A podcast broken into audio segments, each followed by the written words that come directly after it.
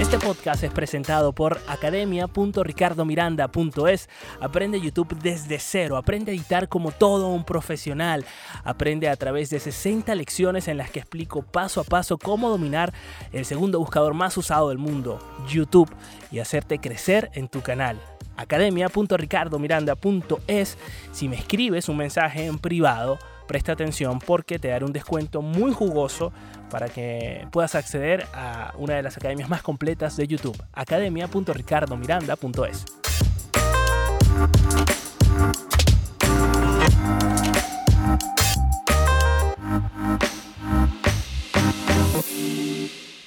Últimamente tengo una relación amor y odio con mm, las redes sociales.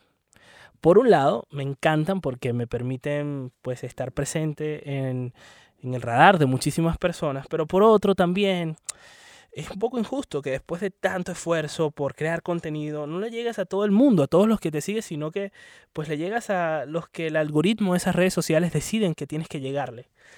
Y bueno, ahí empieza un poco el dilema del amor y el odio por las redes sociales. Hola, soy Ricardo Miranda, arroba pop interactivo y hoy estoy un poco reflexivo otra vez. Eh, en el podcast anterior también lo estaba, últimamente me da por reflexionar, pero yo espero que de aquí puedas quedarte con algo y te puedas inspirar y también reflexionar, porque hay que llamar a la reflexión. No todos los días estamos pendientes y reflexionando acerca de las redes sociales. Yo vivo en mi mundo que gira en torno a la estrategia digital y al marketing digital, a YouTube y a las redes sociales, pero mm, la mayoría de la gente no. La mayoría de la gente pues hace scrolling en Instagram, revisa sus redes sociales, felicita a quien cumpla año y se va a su trabajo si lo tiene y si no se pone a hacer otras cosas. O vive ahí enganchado consumiendo contenido, pero, pero por lo general mm, la mayoría de la gente, que la mayoría no son creadores de contenido, digamos el punto de vista profesional, eh, pues no tienen este tipo de dilemas.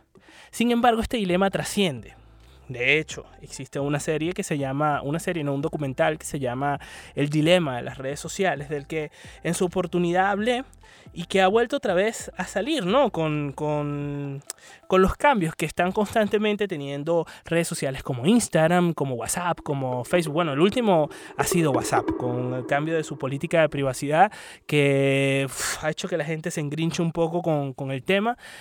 Y la gente lo hace sin, ni siquiera saber por qué, porque se dejan llevar por un bulo que no sabemos si realmente es verdad o no, porque la compañía de Facebook de, de, de Mark Zuckerberg puede decir, es que yo no te escucho los mensajes, pero ¿qué garantía me das tú de eso en realidad? Es decir, además, ¿bajo qué leyes te sometes? Porque en el mundo hay muchas leyes, hay muchos países y al final de cuentas, pues no tenemos la garantía de que de que haya una transparencia al 100%. Yo ni siquiera sé cómo funcionan los algoritmos eh, y los códigos de Instagram ni de Facebook.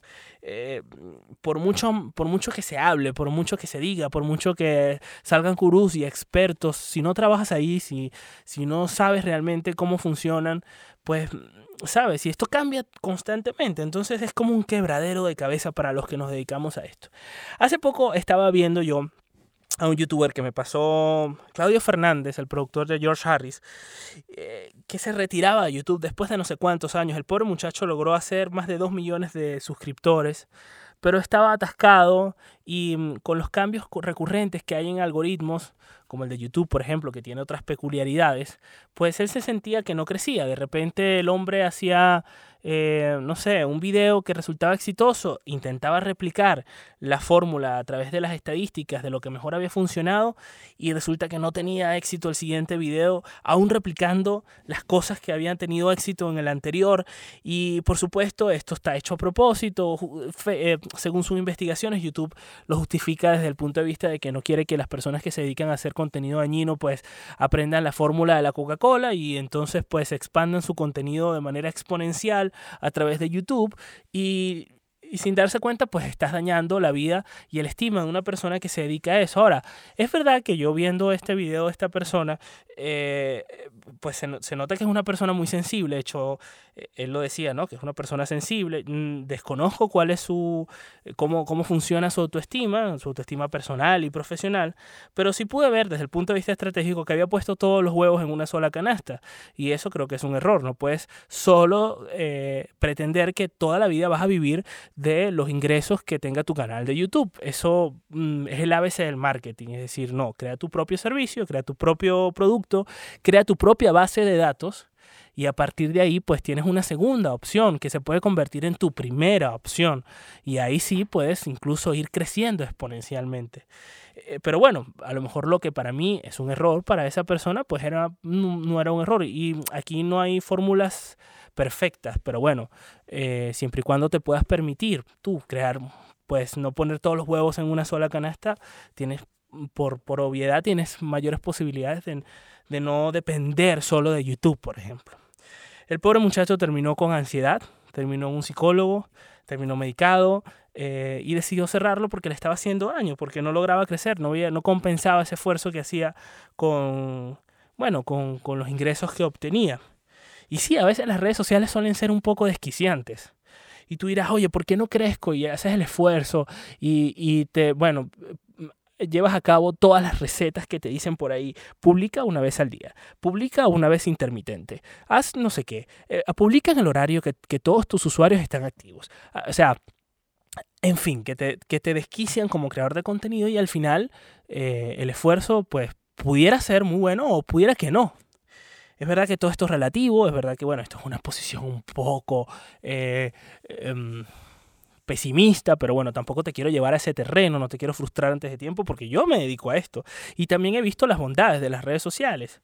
Pero sí es verdad que es importante ser conscientes de al menos cuáles son esos patrones que se repiten en las redes sociales, en cómo funcionan, eh, aún sin saber específicamente cómo son, para, para, poder saber en qué terreno estás metido. Si es que te, mm, te, dedicas a esto o quieres empezar a tener una cuenta, para que mm, también te estimules a aprender más acerca de otras cosas relacionadas con las redes sociales que no son las redes sociales en sí mismas por ejemplo, el mismo marketing digital, eh, los embudos de venta, cómo crear tus propios productos o servicios, tu propia base de datos, cómo estimular eh, datos, cómo estimular a la gente a que se suscriba a tus bases de datos.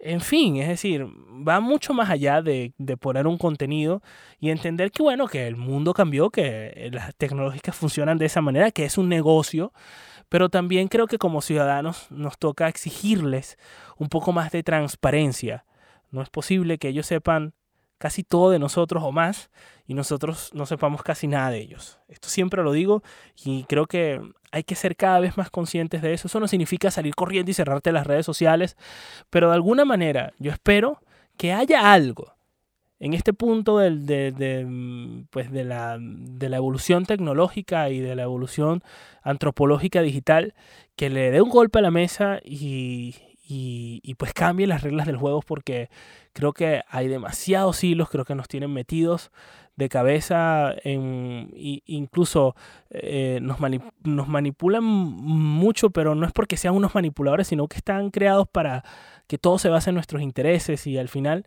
sobre todo las nuevas generaciones, pudieran perder un poco de criterio. O no, no lo sabemos, porque esto evoluciona muy rápido.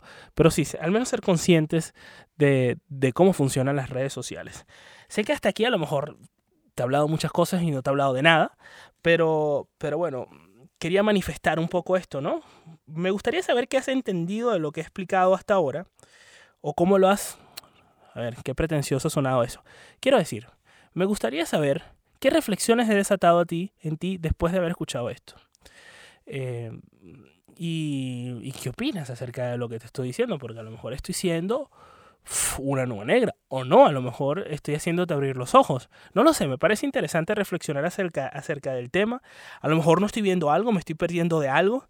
También puedo decir que las redes sociales son, mm, mm, por otro lado, una gran oportunidad para darnos a conocer, son una gran oportunidad para aprender, son una gran oportunidad para comunicar, que no todo es malo, pero que detrás hay poca transparencia.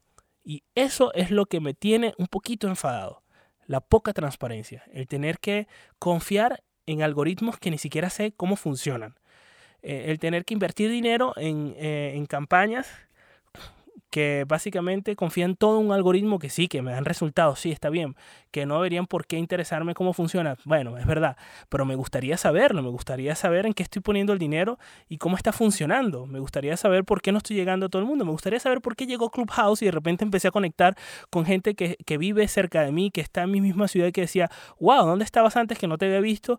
Mientras que en Instagram siempre tengo a la misma gente reciclándola y tengo que enterarme de otras personas porque bien hicieron un repost ahí pues tímido o porque a tu alrededor empiezan a hablar de esa persona, pero no sales de ese mismo contenido.